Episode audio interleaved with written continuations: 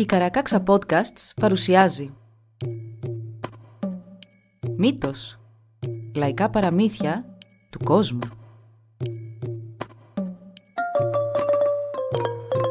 Κάποιες ιστορίες μπορεί για κάποιους να περιλαμβάνουν ευαίσθητο υλικό. Για περισσότερες πληροφορίες για το κάθε επεισόδιο, συμβουλευτείτε τις σημειώσεις του όπου βρήκατε αυτό το podcast. Το κοράκι Μέρος πρώτο Κανείς δεν ξέρει πώς ακριβώς αρχίζει η ιστορία του κορακιού και έτσι ο καθένας την αρχίζει από εκεί που την ξέρει. Εδώ τα πράγματα πάντα έτσι γίνονταν. Το πρώτο όνομα του κορακιού ήταν Κίτκα Οστίγι Κουάγιτ, δηλαδή ο γιος του Κίτκα Οστίγι Κουά. Όταν ο Κίτκα Οστίγι Κουά έκανε τον γιο του με πολύ κόπο τον προπονούσε και τον συμβούλευε κάθε ημέρα μέχρι που αυτός μεγάλωσε και τότε του έδωσε τη δύναμη να φτιάξει έναν ολόκληρο κόσμο. Το κοράκι μετά από πολλές προσπάθειες τα κατάφερε. Αλλά αυτός ο κόσμος δεν είχε καθόλου φως, μέχρι που αργότερα το κοράκι έμαθε πως πέρα, κατά μήκος του ποταμού Νας, υπήρχε ένα μεγάλο σπίτι με κάποιον που κρατούσε το φως μόνο για τον εαυτό του. Το κοράκι άρχισε να σκαρφίζεται και να καταστρώνει κάθε λογή σχέδιο για να φέρει το φως στον κόσμο, μέχρι που κατέβασε ένα καλό. Ο πλούσιος που έμενε στο μεγάλο σπίτι είχε μια κόρη και το κοράκι σκέφτηκε «Θα γίνω τόσος δά μικρός και θα πέσω μέσα στο νερό με τη μορφή κόκκους σκόνης». Η κοπέλα ήπια το νερό με τη σκόνη και έμεινε έγκυος. Όταν ήρθε ο καιρός της να γεννήσει, οι γύρω της, όπως ήταν το εθιμοτυπικό, έσκαψαν μια τρύπα στο χώμα και την έντυσαν με γούνες και δέρματα κάθε είδους. Αλλά το παιδί δεν ήθελε να γεννηθεί επάνω σε πλούτη. Ο παππούς του στεναχωρήθηκε και το ρώτησε «Και τι θέλεις να βάλουμε μέσα στην τρύπα τότε, θες να βάλουμε βρία» και έβαλαν βρία και το μωρό γεννήθηκε επάνω σε αυτά. Τα μάτια του άστραφταν και μπορούσε κιόλας να κινηθεί γρήγορα από μόνο του. Στους τοίχους του σπιτιού κρεμόντουσαν κάτι μεγάλοι σάκι. Όταν το παιδί μεγάλωσε λίγο ακόμα, άρχισε να μπουσουλά προς τους τοίχους προσπερνώντας τους ανθρώπους και, κλαίγοντας συνεχώς, έδειχνε τους σάκους. Αυτό συνεχίστηκε για πολλές ημέρες μέχρι που ο παππούς του είπε «Δώστε στο εγγόνι μου ό,τι ζητάει. Δώστε του τον σάκο που κρέμεται εκεί, στην άκρη. Είναι ο σάκος που είναι γεμάτος με αστέρια». Το παιδί όλο χαρά άρχισε να παίζει στο πάτωμα με τον σάκο και να κυλιέται και να γελά. Μα ξάφνου του ξέφυγε ο σάκος και έπεσε μέσα στην τρύπα του καπνού, στην οροφή του σπιτιού. Έπεσε κατακόρυφα στον ουρανό και τα αστέρια σκόρπισαν παντού έτσι όπως τα βλέπουμε όλοι σήμερα. Ο πρώτος στόχος του κορακιού είχε πραγματοποιηθεί. Λίγο καιρό μετά, το παιδί άρχισε να κλαίει ξανά και αυτή τη φορά έκλαιγε τόσο πολύ που όλοι γύρω του νόμιζαν πως θα πέθανε από το κλάμα. Είπε ο παππούς του. «Λύστε και τον επόμενο σάκο και δώστε τούτον» άρχισε το παιδί να παίζει με τον σάκο γύρω από τα πόδια της μητέρας του. Μα του ξέφυγε και αυτός και βγήκε από την τρύπα του καπνού και στον ουρανό τώρα βρέθηκε και το φεγγάρι. Τώρα στον τοίχο έμενε άλλος ένας σάκος και μάλιστα ήταν αυτός που περιείχε το φως της ημέρας. Το παιδί άρχισε να κλαίει και να ζητά και αυτόν. Τα μάτια του γύρισαν ανάποδα και έγιναν άλλο χρώμα και τότε ήταν που οι γύρω του άρχισαν να υποπτεύονται πως αυτό δεν ήταν ένα συνηθισμένο παιδί, μα η αγάπη του παππού για το εγγόνι του ήταν όση και αυτή που έτρεφε για την κόρη του και είπε «Λύστε και δώστε του και τον τελευταίο σάκο». Με βαριά καρδιά του έδωσε τον τελευταίο σάκο ο παππούς και σαν το παιδί τον έπιασε στα χέρια του, έκανε ένα κορακίσιο «Κα!» Και βγήκε μαζί με τον σάκο από την τρύπα του καπνού. Είπε τότε το θύμα της κλοπής. «Αυτό το βρωμοκοράκι μου πήρε όλα μου τα πράγματα. Συνεχίζοντας την πορεία του, το κοράκι άκουσε και για ένα άλλο μέρος όπου ένας άνδρας είχε μια αστήρευτη πηγή νερού. Αυτόν τον άνδρα τον έλεγαν θαλασσοβάτη, γκανούκ. Το κοράκι το ήθελε πολύ αυτό το νερό, μιας και στον κόσμο δεν υπήρχε πουθενά. Μα ο θαλασσοβάτης πάντα κοιμόταν δίπλα στην πηγή του και μάλιστα της έβαζε και ένα κάλυμα για να την έχει μόνο για τον εαυτό του. Παρ' όλα αυτά, το κοράκι τον πλησίασε και του είπε «Γαμπρέ μου, μόλις έφτασα, ήρθα να σε δω. Τι κάνεις» Άρχισε τότε να λέει για όλα τα θαυμαστά πράγματα που συνέβαιναν στον κόσμο, προσπαθώντας να παρασύρει τον θαλασσοβάτη να πάει να τα δει. Μα αυτός παρά ήταν έξυπνος και αρνήθηκε να φύγει από τον τόπο που καθόταν. Μόλις έπεσε η νύχτα, το κοράκι είπε «Θα πέσω να κοιμηθώ μαζί σου κι εγώ γαμπρέ μου». Έπεσαν και οι δυο τους να κοιμηθούν και νωρίς το επόμενο πρωί το κοράκι άκουσε τον θαλασσοβάτη να κοιμάται βαθιά. Πολύ ήσυχα το κοράκι πήγε έξω και έφερε περιτώματα σκύλου που τα πασάλιψε στον ποπό του θαλασσοβάτη. Όταν το φως της ημέρας έγινε πιο έντονο, άρχισε το κοράκι να φωνάζει. «Ξύπνα, ξύπνα, ξύπνα γαμπρέ μου! Αφόδευσες φορώντας τα ρούχα σου!»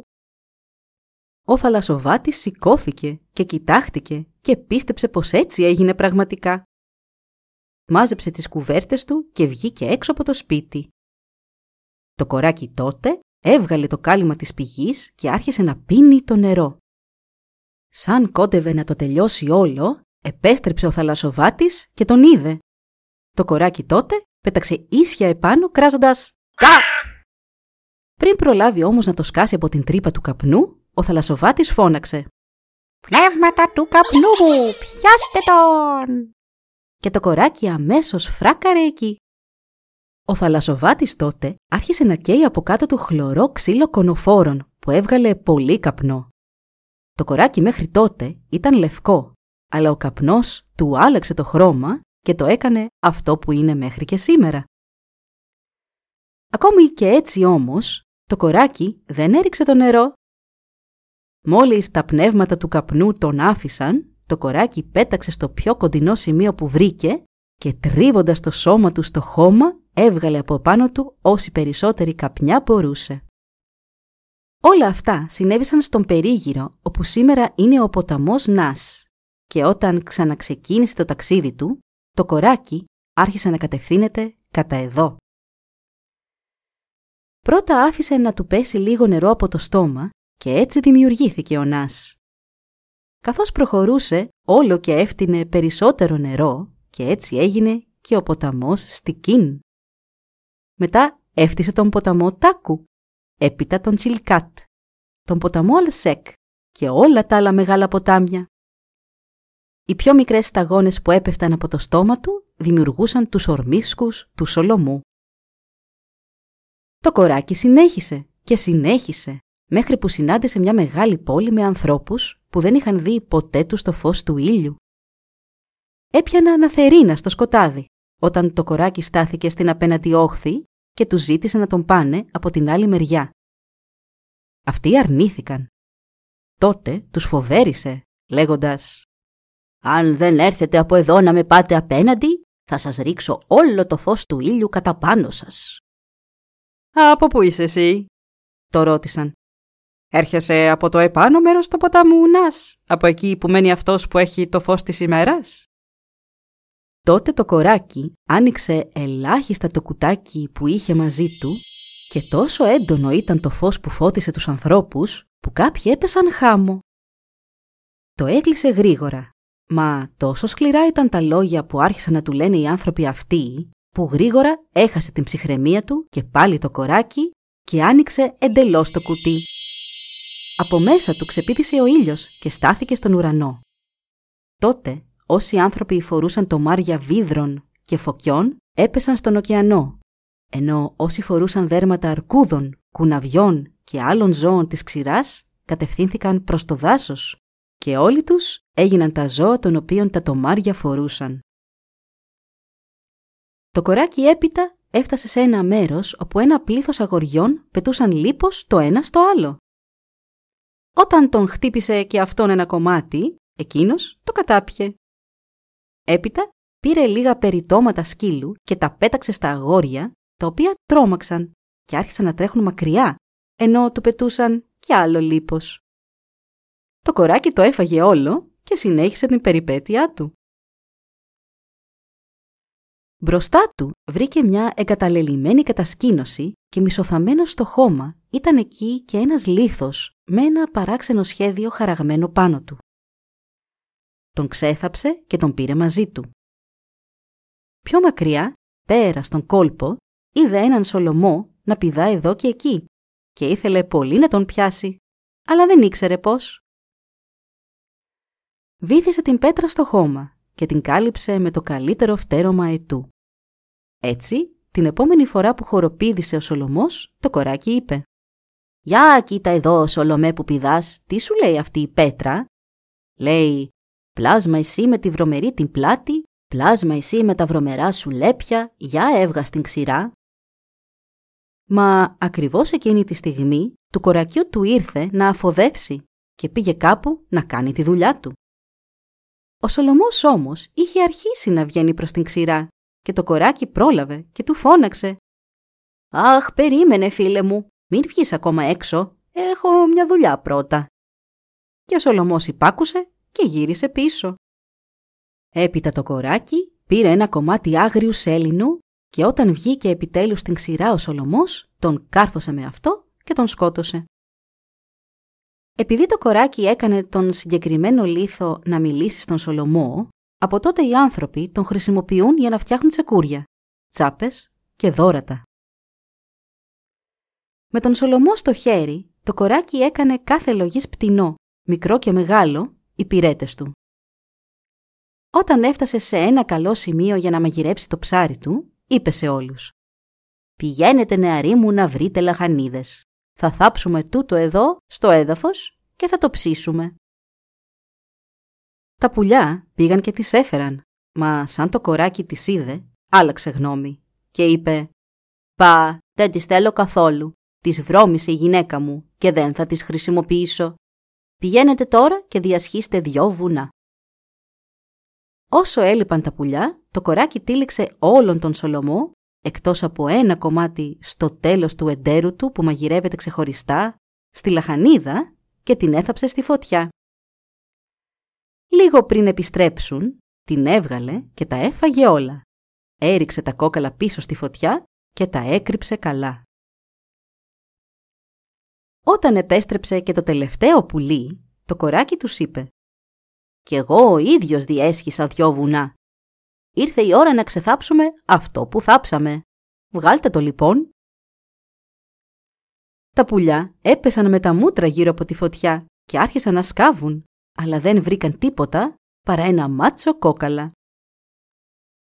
Με το πέρασμα του καιρού, τα πουλιά άρχισαν να φορούν το ένα στο άλλο διαφορετικά φορέματα με σκοπό να πάρουν τα διαφορετικά τους ονόματα από το διαφορετικό τους παρουσιαστικό. Έδεσαν τα μαλλιά της κίσας ψηλά με λίγη κλωστή και πρόσθεσαν στο τσέγγε νι ένα πουλί με χρωματιστό θώρακα, μια μακριά ουρά άρχισαν τότε να ονομάζουν το ένα το άλλο. Το κοράκι φώναξε μπροστά του το τσεγγένγι και του είπε πως όταν καταφτάσει ο Σολομός θα πρέπει να πετάξει ψηλά και να μείνει εκεί φωνάζοντας και βρίζοντας τον Σολομό μέχρι ότου αυτός να φύγει από εκεί και να πάει παρακάτω. Το κοράκι συνέχισε, έχοντας μαζί του το μικρό κομμάτι Σολομού, ώσπου έφτασε εκεί όπου έμενε ένα ζευγάρι η Αρκούδα με τη γυναίκα του. Πήγε στο σπίτι τους και είπε στην Αρκούδα «Γε της θείας μου εσύ είσαι» και με μια γρήγορη κίνηση έκρυψε σε ένα σημείο το μικρό κομματάκι σολομού που είχε φέρει μαζί του. Η Αρκούδα τον κάλεσε να καθίσει μαζί τους και είπε «Θα σου ψήσω λίγο ξερό σολομό να φας» και βάλθηκε να τον ψήνει. Όταν ετοιμάστηκε ο Σολομός, η Αρκούδα έβαλε ένα πιάτο κοντά στη φωτιά, στήριξε το ένα χέρι και με ένα μαχαίρι έκανε μια χαρακιά στο πίσω μέρος, αφήνοντας έτσι να τρέξει λίπος επάνω στον Σολομό του κορακιού. Αφού φρόντισε τον Σολομό, έκοψε και ένα κομμάτι κρέας από το μπούτι του και το έβαλε και αυτό στο πιάτο. Γι' αυτό και μέχρι σήμερα οι αρκούδες δεν έχουν πάθος σε αυτά τα σημεία. Το κοράκι τώρα ήθελε να ανταποδώσει τη φιλοξενία της αρκούδας και έβγαλε και αυτός λίγο ψάρι. Το έψισε, πήρε το πιάτο που είχε βγάλει για αυτόν η αρκούδα, το έβαλε κοντά στη φωτιά και έκοψε το πίσω μέρος του χεριού του, πιστεύοντας ότι από εκεί θα έβγαινε λίπος. Αλλά αντί για λίπος βγήκε λευκός αφρός.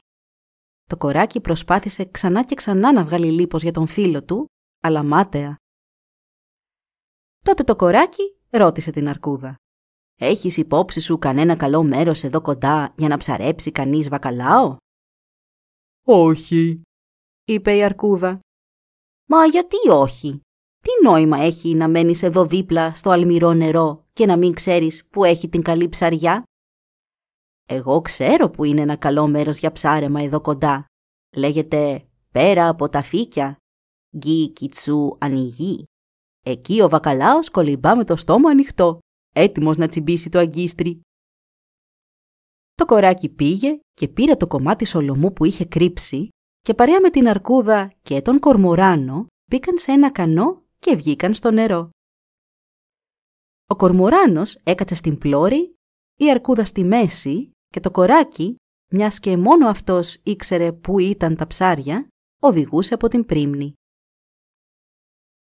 Μόλις έφτασαν, το κοράκι σταμάτησε το κανό.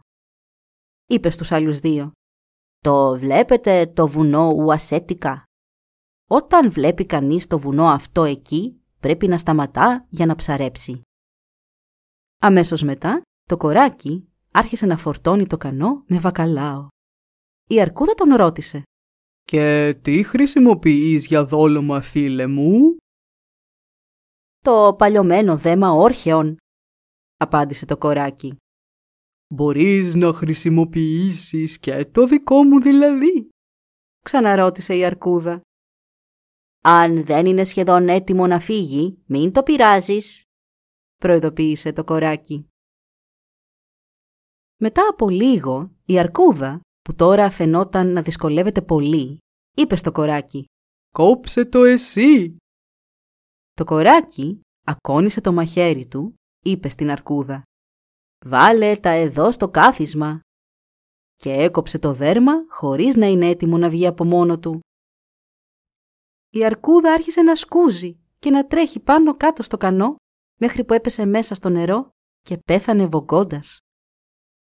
Το κοράκι είπε στον κορμοράνο «Βλέπω μια ψήρα να κατεβαίνει στο πλάι του κεφαλιού σου. Πλησίασε, άσε με να την απομακρύνω».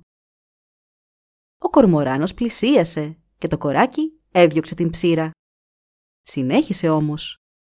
«Τώρα άνοιξε το στόμα σου να την ακουμπήσω στη γλώσσα σου». Ο κορμοράνος το έκανε, αλλά το κοράκι Αντί να κουπίσει την ψήρα, έβαλε το χέρι του βαθιά στο στόμα του κορμοράνου και του ξερίζωσε τη γλώσσα για να μην μπορεί να πει σε κανέναν τι είχε συμβεί με την αρκούδα. Είπε στον κορμοράνο να πει κάτι, αλλά εκείνος μόνο έβγαζε κάτι τραχής ήχους. «Έτσι πρέπει να μιλάτε όλοι σας», είπε το κοράκι. Στη συνέχεια έδεσε το σώμα της αρκούδας στο κανό και σιγά σιγά το έβγαλε μέχρι την όχθη. Μετά πήγε στη γυναίκα της Αρκούδας και άρχισε να της παρουσιάζει όλον τον βακαλάο που είχε πιάσει. Της είπε «Αδερφή του πατέρα μου, βγάλε από όλα τα ψάρια τις κοιλιές τους και ψήσε τις». Η Αρκούδα πήγε στην παραλία να καθαρίσει τα ψάρια.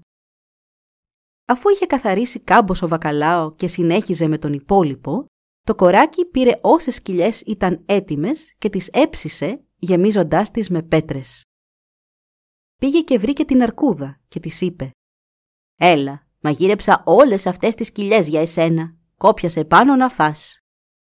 Τότε εμφανίστηκε και ο Κορμοράνος, ο οποίος προσπάθησε να πει στην αρκούδα τι είχε συμβεί, αλλά μόνο θόρυβος έβγαινε από το στόμα του.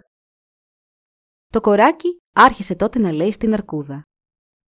«Ξέρεις τι σου λέει αυτός εδώ» Σου λέει πως εκεί που ήμασταν για ψάρεμα είχε τόσο βακαλάο που παραλίγο να γυρίσει το κανό μας. Και με το που έκανε η αρκούδα να φάει τις κοιλιές που της είχε ετοιμάσει το κοράκι, αυτό συνέχισε. «Ποτέ δεν μασιέται αυτό που μαγειρεύω. Πρέπει να καταπίνεται ολόκληρο». Με το φαγητό μπροστά στο στόμα της, η αρκούδα ρώτησε το κοράκι που ήταν ο άντρας της. «Αυτός δεν έπιασε τίποτα και τον αφήσαμε έξω, λίγο παραπέρα. Κόβει σκλήθρες για να φτιάξει γάτζους. Ακόμη εκεί είναι». Αφού η αρκούδα είχε καταπιεί όλο το φαγητό, άρχισε να νιώθει άρρωστη και να ανακατεύεται το στομάχι της. Το κοράκι είπε στον κορμοράνο. «Γρήγορα, τρέχα έξω και φέρε της λίγο νερό». Μόλις η αρκούδα ήπιε λέμαργα το νερό, ό,τι είχε στο στομάχι της άρχισε να βράζει όλο και περισσότερο. Το κοράκι είπε «Τρέχα έξω κορμοράνε» και τον ακολούθησε και αυτό τρέχοντας. Η αρκούδα άρχισε να πηγαινοέρχεται μανιασμένα στο σπίτι της, προσπαθώντας να κρατηθεί από κάπου, μέχρι που σοριάστηκε κάτω νεκρή. Το κοράκι τότε την έγδαρε και στη συνέχεια πήγε στην όχθη όπου βρισκόταν ο άνδρας της και έκανε το ίδιο και σε αυτόν. Καθώς εργαζόταν, τον πλησίασε ο κορμοράνος, μα το κοράκι του έδωσε μια στα πισινά και του είπε «Φύγε από εδώ, μικρέ κορμοράνε, πήγε και κάτσε σε εκείνα εκεί τα βράχια». Από τότε οι κορμοράνοι κάθονται εκεί, στα βράχια. Το κοράκι έμεινε σε εκείνο τον τόπο μέχρι που έφαγε και τις δυο αρκούδες. Ξεκίνησε για αλλού και πάλι και έφτασε σε ένα μέρος όπου κατασκήνωναν πολλοί άνθρωποι που ψάρευαν. Για δόλωμα χρησιμοποιούσαν μόνο λίπος. Το κοράκι πήγε και τους ρώτησε τι χρησιμοποιούσαν για δόλωμα και εκείνοι του απάντησαν. «Λίπος». «Για να δω αν βάζετε αρκετό στο αγκίστρι», είπε τότε το κοράκι και με τρομερή προσοχή παρατήρησε με πόση τέχνη χειριζόντουσαν τα αγκίστρια τους. Την επόμενη φορά που οι κάτοικοι βγήκαν έξω για ψάρεμα, το κοράκι περπάτησε μέχρι σε ενός σημείου με τα πόδια και στη συνέχεια βούτυξε στα νερά και παρέμεινε εκεί, πας και πιάσει αυτό στο δόλωμα. Τώρα οι άνθρωποι αισθανόντουσαν να τσιμπάει, αλλά όταν έβγαζαν το αγκίστρι δεν υπήρχε ούτε δόλωμα ούτε ψάρι. Αυτό έγινε μια και δυο και τρεις φορές. Μια από τις φορές που οι άνθρωποι ξαναγύρισαν για ψάρεμα και αισθανόντουσαν πάλι να τσιμπάει, ένας από αυτούς που ήταν ο πιο έμπειρος και καταλάβαινε τα ψάρια τη στιγμή που δάγκωναν το δόλωμα, τράβηξε το αγκίστρι αυτή ακριβώς την κατάλληλη στιγμή και αμέσως ένιωσε πως είχε πιάσει κάτι. Η ψαριά τότε άρχισε να βγαίνει από το νερό πολύ απότομα και γρήγορα. Οι άνθρωποι τραβούσαν και τραβούσαν μέχρι που έφεραν το κοράκι ακριβώς κάτω από το κανό τους. Και αυτό άρχισε να το κοπανά με πολύ δύναμη. Τελικά του βγήκε ολόκληρη η μύτη και οι άνθρωποι την τράβηξαν στην επιφάνεια. Βγήκαν στην ξηρά και όλο χαρά πήγαν κατά το σπίτι του αρχηγού τους.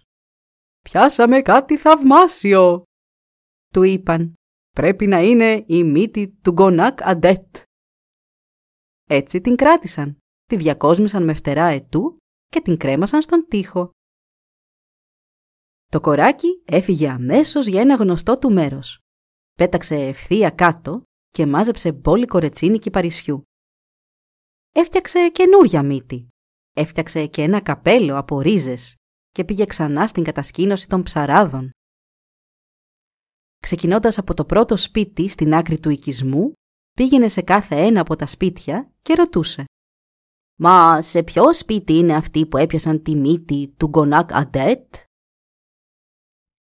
Είχε διασχίσει τον μισό οικισμό έτσι, όταν μπήκε και στο σπίτι του αρχηγού. Εσύ ξέρεις που είναι αυτοί που έπιασαν τη μύτη του Γκοάν Αντέτ; Να τη μύτη εκεί είναι, στον τοίχο. Του είπαν όλοι μαζί. «Για φέρτε την εδώ, θέλω να την εξετάσω», είπε το κοράκι και οι άνθρωποι του την έδωσαν. «Α, πολύ ωραία», συνέχισε ακουμπώντας τη μύτη στο καπέλο του. «Μα το σπίτι είναι πολύ σκοτεινό. Βγάλτε το κάλυμα της τρύπας του καπνού. Στείλτε κάποιον να το κάνει αμέσως για να μπορέσω να δω. Και ευθύς αφού έβγαλαν το κάλυμα, το κοράκι έβαλε τη μύτη του στη θέση της. Έκραξε «Κα!» και πέταξε μακριά. Ποτέ δεν έμαθαν οι άνθρωποι αυτοί ποιος ήταν. Πηγαίνοντας, το κοράκι είδε πλήθος ελαφιών να περιφέρονται στην αμμουδιά, με λίπος να κρέμεται από τα ρουθούνια τους. Πέρασε κοντά από ένα και του είπε «Αδερφέ μου, μάλλον πρέπει να φυσήξεις τη μύτη σου. Κρέμεται πολύ βρωμιά, δεν το βλέπεις».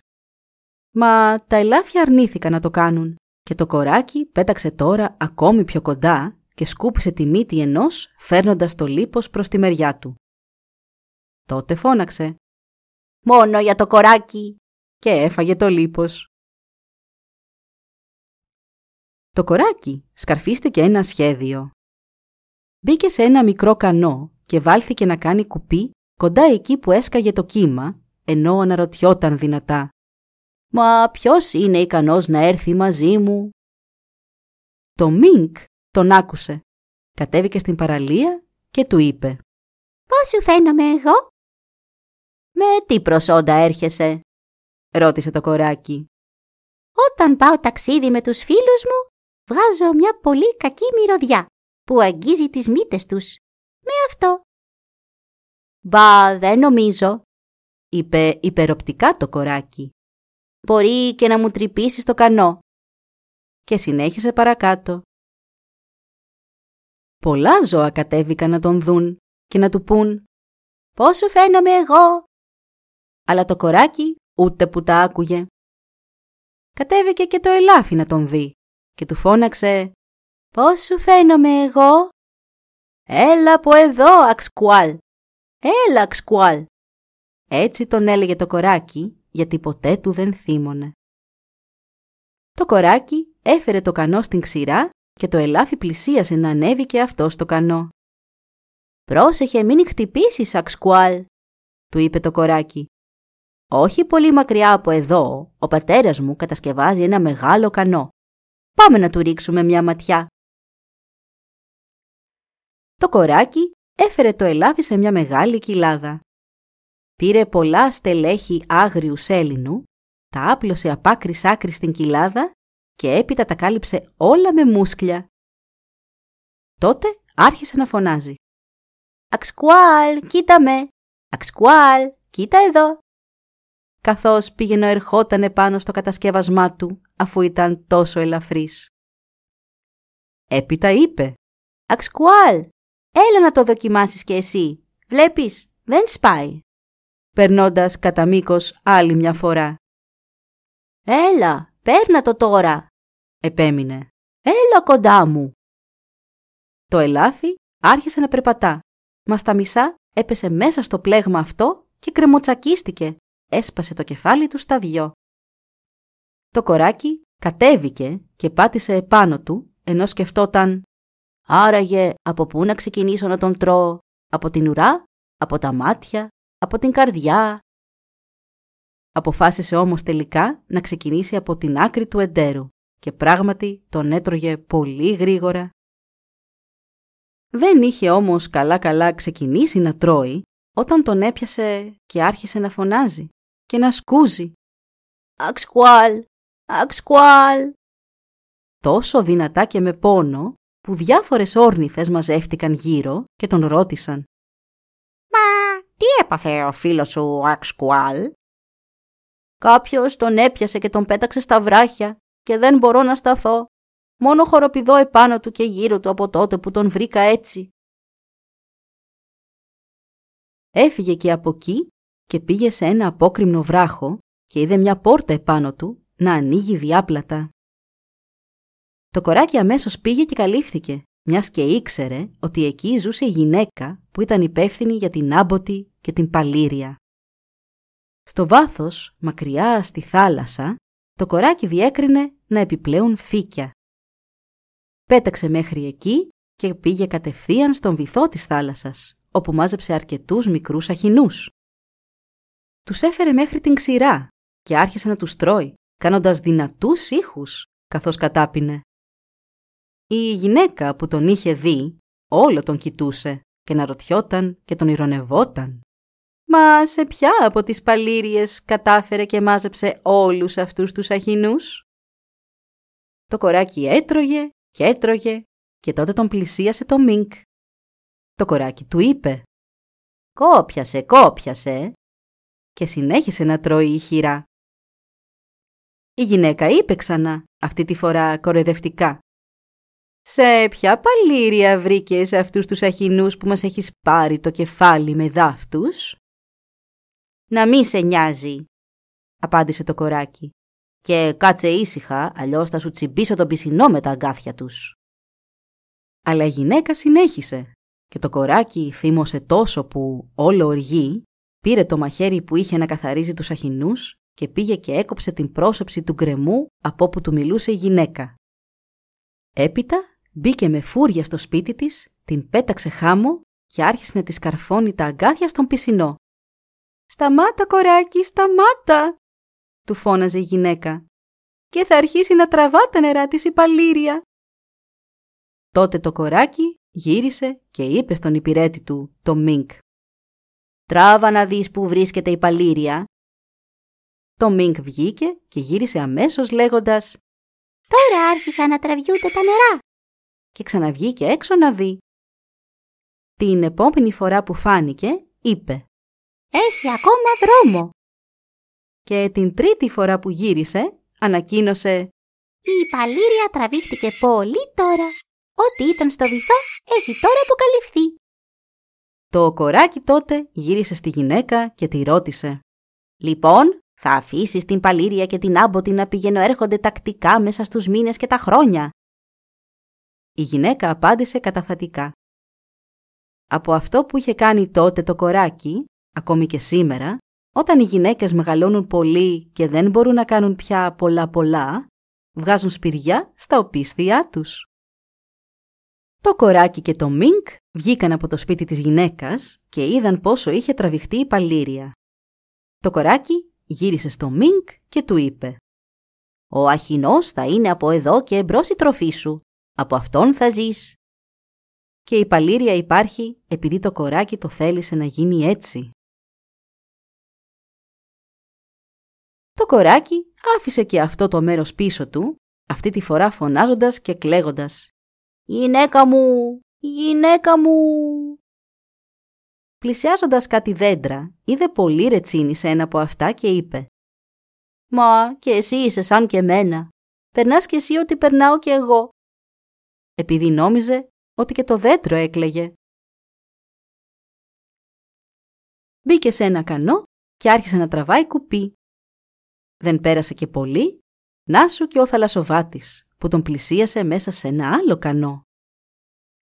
Έφερε το κανό του κοντά κοντά στο κορακιού και ρώτησε «Εσύ είσαι γαμπρέ μου, από πού μας έρχεσαι» «Εγώ είμαι από εκεί», είπε το κοράκι και αμέσως άρχισε να ανακρίνει τον θαλασσοβάτη για τα γεγονότα του κόσμου και πότε αυτά είχαν συμβεί, καθώς και για πολλά άλλα. «Πότε γεννήθηκες, πόσο καιρό είσαι ζωντανός» Ζω εδώ πέρα από τότε που το μέγα σηκώτη βγήκε από τα βάθη της γης. Υπάρχω σε αυτή τη γη από τότε. Μα αυτό έγινε μόλις πριν λίγα λεπτά, είπε το κοράκι. Γιατί εσύ πότε γεννήθηκες, είπε θυμωμένος τώρα ο θαλασσοβάτης. Εγώ γεννήθηκα πριν γίνει ο κόσμος αυτός.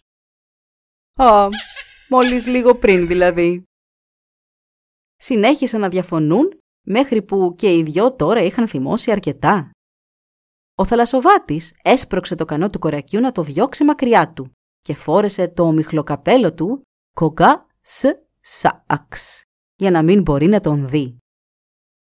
Το κοράκι βρέθηκε μόνο του περιτριγυρισμένο με την ομίχλη σε ένα στρογγυλό κόσμο και μην αντέχοντας άλλο, φώναξε μετά από λίγο. «Γαμπρέ μου θαλασσοβάτη, εσύ είσαι μεγαλύτερός μου. Εσύ έχεις ζήσει περισσότερο από εμένα. Τότε ο θαλασσοβάτης πήρε θαλασσινό νερό και το έριξε μέσα από την ομίχλη, έτσι που έπεσε σαν λεπτή, λεπτή βροχή. «Ή, ή, έκανε το κοράκι με αποτροπιασμό. Αφού ο θαλασσοβάτης γέλασε με το κοράκι για λίγο ακόμη, έβγαλε το μιχλό καπέλο του και βρέθηκε στο πλευρό του κορακιού, που δεν ήξερε πού βρισκόταν και πού πήγαινε. Ήρεμα, το κοράκι είπε στον θαλασσοβάτη. «Γαμπρέ, άσε αυτό το καπέλο να μείνει σε αυτόν τον κόσμο». Και ο θαλασσοβάτης το έκανε. Γι' αυτό και όπως ξέρουμε όλοι, όταν η ομίχλη βγαίνει από το δάσος στο ξέφωτο και ξαναμπαίνει στο δάσος, ο καιρός θα είναι καλός. Άφησε αυτό το μέρος πίσω του και το κοράκι πήγε αλλού, σε έναν τόπο όπου είδε κάτι να επιπλέει σε μικρή απόσταση από τη στεριά. Αν και δεν ήθελε να πλησιάσει άλλο, κάλεσε και μαζεύτηκαν γύρω του κάθε λογής πτηνά. Αφού νύχτωσε λίγο, ξανακοίταξε στο νερό και είδε ότι αυτό που επέπλεε ήταν σαν φωτιά. Είπε σε ένα ορνηθογεράκι με μεγάλο λοφείο να πετάξει μέχρι εκεί. «Να είσαι γενναίο», του είπε. «Αν πάρεις λίγη από αυτή τη φωτιά, να μην την αφήσεις να σου πέσει». Το ορνηθογεράκι έφτασε τη φωτιά, πήρε λίγη και άρχισε να πετά πίσω με όλη του τη δύναμη. Αλλά μέχρι να φτάσει στο κοράκι, το λοφείο του είχε καεί ολοσχερός και έτσι είναι και μέχρι σήμερα. Το κοράκι πήρε λίγο κόκκινο κέδρο, μερικές πέτρες νεκ που τις βρίσκει κανείς στα παράλια και έβαλε μέσα τους στη φωτιά, έτσι ώστε να υπάρχει από εδώ και μπρος σε όλον τον κόσμο. Αφού τελείωσε με το μοίρασμα της φωτιάς, πήγε πάλι σε μια πόλη με πολλούς ανθρώπους. Πέρα, στη μέση του ωκεανού, μπόρεσε να διακρίνει ένα μεγάλο ζώο, στη ράχη του οποίου στεκόντουσαν διάφορα πουλιά. Έστυψε το κεφάλι του να καταλάβει τι ήταν, μέχρι που κατέβασε μια καλή ιδέα για να μάθει επιτέλους. Είπε σε έναν φίλο του «Πέτα ψηλά και κόψε μου μια βέργα». Στη συνέχεια έκοψε και σχημάτισε τη βέργα έτσι ώστε να μοιάζει με ουρά διαβολόψαρου και μόλις τέλειωσε είπε «Όσο μακριά και να είναι αυτό το πλάσμα, αυτή η βέργα θα το φτάσει». Πήγε και στάθηκε στη μέση της πόλης και φώναξε «Οργανώνω μεγάλο φαγοπότη. Πέθανε η μάνα μου και θα βαράω τα τύμπανά μου όλο το βράδυ. Θέλω να έρθουν όλοι οι άνθρωποι να με δουν». Έτσι, το βράδυ μάζεψε όλους τους ανθρώπους και άρχισαν όλοι να χτυπούν τα τύμπανα. Το κοράκι έβγαλε τη βέργα του και άρχισε να την πηγαινοφέρνει οριζόντια. Τη δοκίμαζε. Όλο έλεγε «Επάνω, επάνω, επάνω» και συνέχιζε «Δεν έχω κάνει ποτέ φαγοπότη για τη μάνα μου και ήταν καιρός να το κάνω, αλλά δεν έχω τι να κεράσω. Γι' αυτό και έφτιαξα αυτή τη βέργα. Το φαγοπότη θα δοθεί μέσω αυτού του θαυμαστού πράγματος» κάλεσε όλους τους ανθρώπους να μαζευτούν τριγύρω του στην ακροθαλασσιά και επιμήκυνε τη βέργα του προς την κατεύθυνση του μυστήριου πλάσματος, στη μέση του ωκεανού, μέχρι που το έφτασε.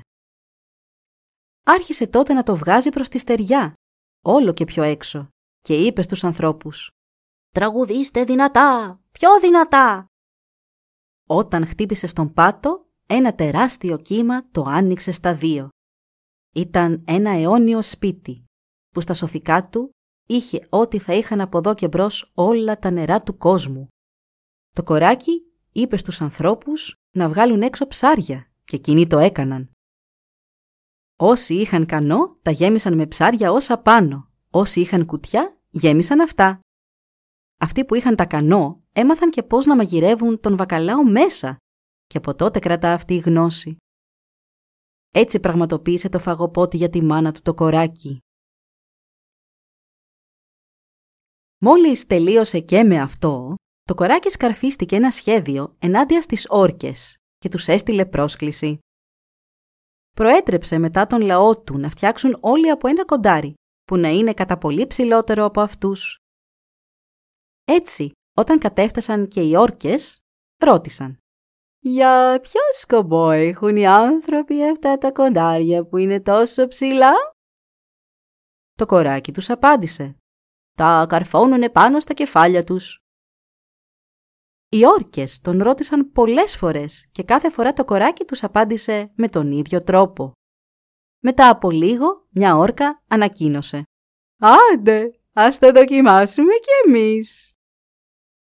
Το κοράκι πολύ χάρηκε σαν το άκουσε αυτό και αμέσως είπε «Πολύ καλά, θα το δοκιμάσουμε και με το συνάφι σας, αλλά κανείς σας δεν πρέπει να κοιτάξει όταν το κάνω στους άλλους».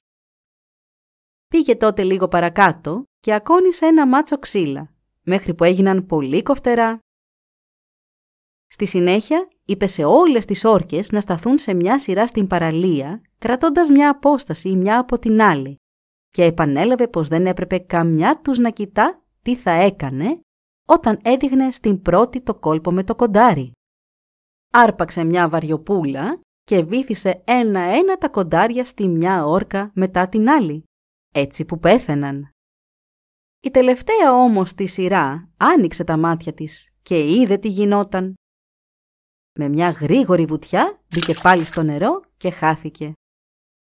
Το κοράκι τώρα, μαζί με έναν σύντροφό του, άρχισαν να βράζουν το λίπος των ορκών, αλλά ο σύντροφος είχε πάρει περισσότερο από το κοράκι. Το κοράκι εκείνη τη στιγμή είδε ένα όνειρο ότι θα ερχόντουσαν ορδές ανθρώπων να πολεμήσουν μαζί του. Όταν μάλιστα αυτοί οι άνθρωποι κατέφθασαν και στον ξύπνιο του, είπε στο σύντροφό του να βγει έξω να σωθεί. Εκείνος βγήκε και ευθύς στο κοράκι ήπια όλο το λίπος του. Επειδή δεν συνέβαινε και τίποτα κακό με το πέρασμα του χρόνου όμως, ο σύντροφος αποφάσισε να γυρίσει πίσω και βλέποντας τι είχε κάνει το κοράκι, τον πέταξε μέσα σε ένα κουτί και άρχισε να ασφαλίζει το κουτί με ένα χοντρό σκηνή. «Αδερφέ μου, μην το δένεις σφιχτά με το σκηνή. Χρησιμοποίησε το άχυρο που κάποτε χρησιμοποιούσαν οι πρόγονοί μας». Ο άνδρας το βρήκε καλή ιδέα και αφού τελείωσε το δέσιμο με άχυρο, ανέβασε το κουτί μέχρι την κορυφή ενός βράχου και το κλώτσισε να πέσει. Το κοράκι κατάφερε να ελευθερωθεί και βγήκε από το κουτί φωνάζοντας «Κα!». Μόλις έφτασε σε έναν άλλο βράχο σε απόσταση ασφαλείας, προσγειώθηκε και άρχισε να πλένεται από το λίπος.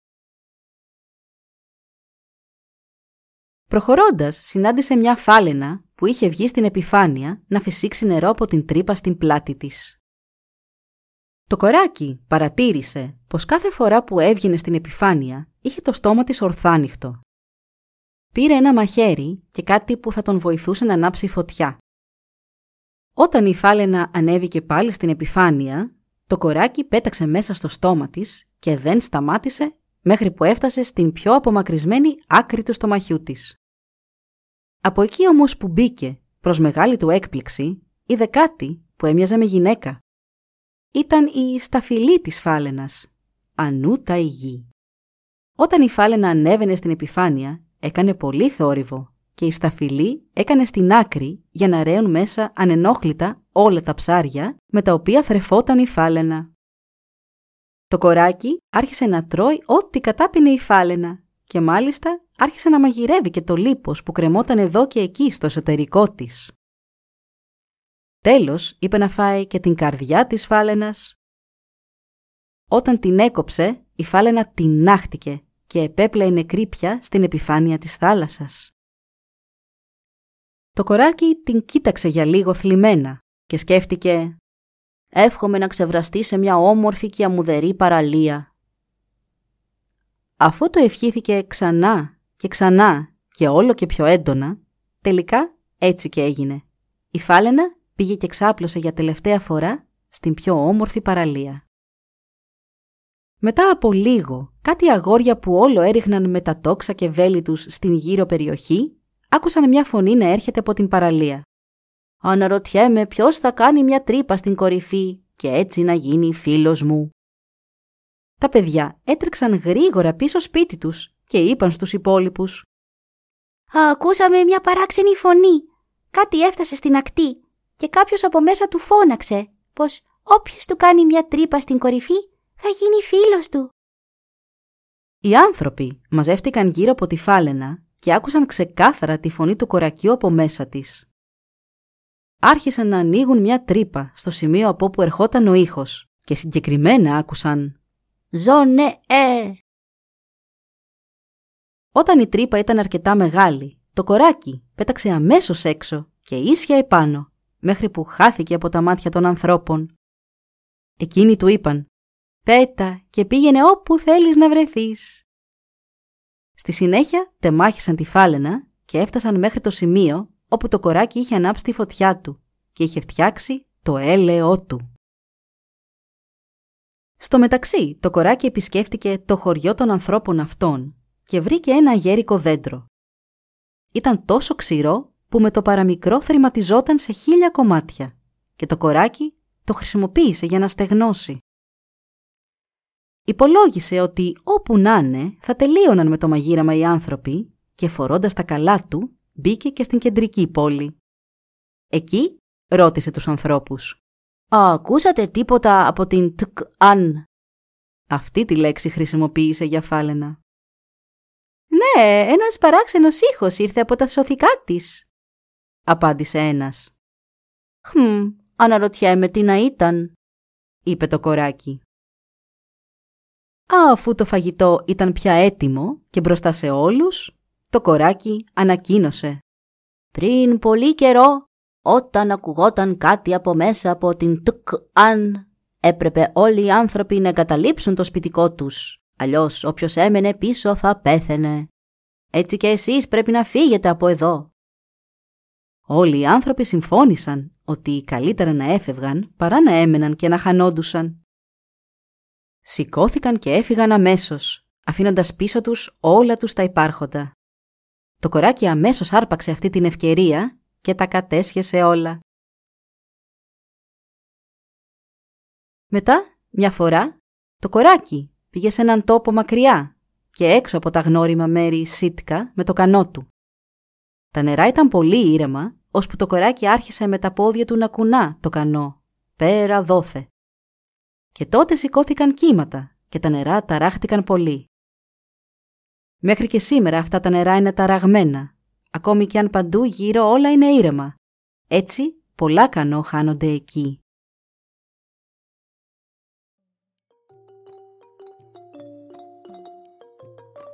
Εδώ λοιπόν η ιστορία μας έλαβε τέλος. Μπορείτε να μας βρείτε στην ιστοσελίδα www.karakaksa.org για να μας ακολουθήσετε και να μας υποστηρίξετε. Σας ευχαριστούμε που μας παρακολουθήσατε. Γεια σας!